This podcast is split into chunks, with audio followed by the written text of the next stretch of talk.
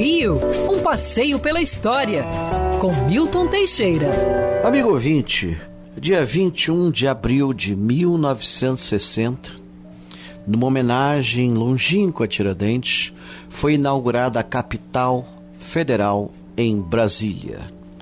Projeto do arquiteto Lúcio Costa com prédios de Oscar Niemeyer, Brasília foi um prodígio de arquitetura, sendo construída e inaugurada em apenas três anos.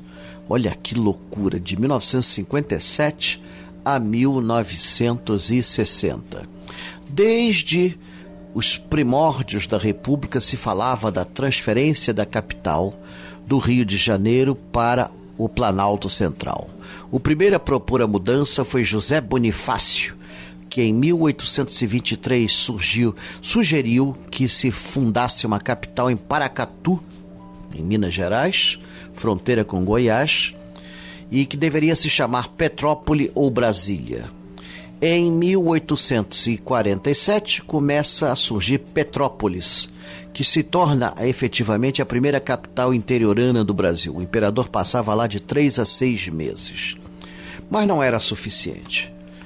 Em 1957, a cidade do Rio de Janeiro sofria muito por sediar o governo federal.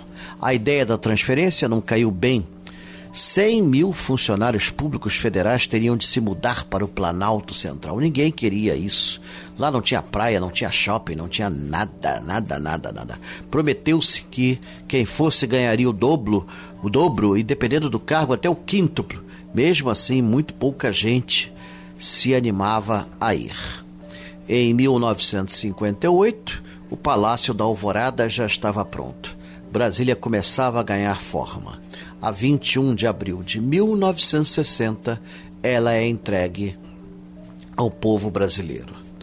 Muita gente critica o governo Juscelino por causa de Brasília, mas a verdade é que o Brasil deu um salto depois da construção de Brasília. Nosso interior foi muito mais ocupado, as comunicações melhoraram e finalmente criou-se uma capital administrativa sem outra função.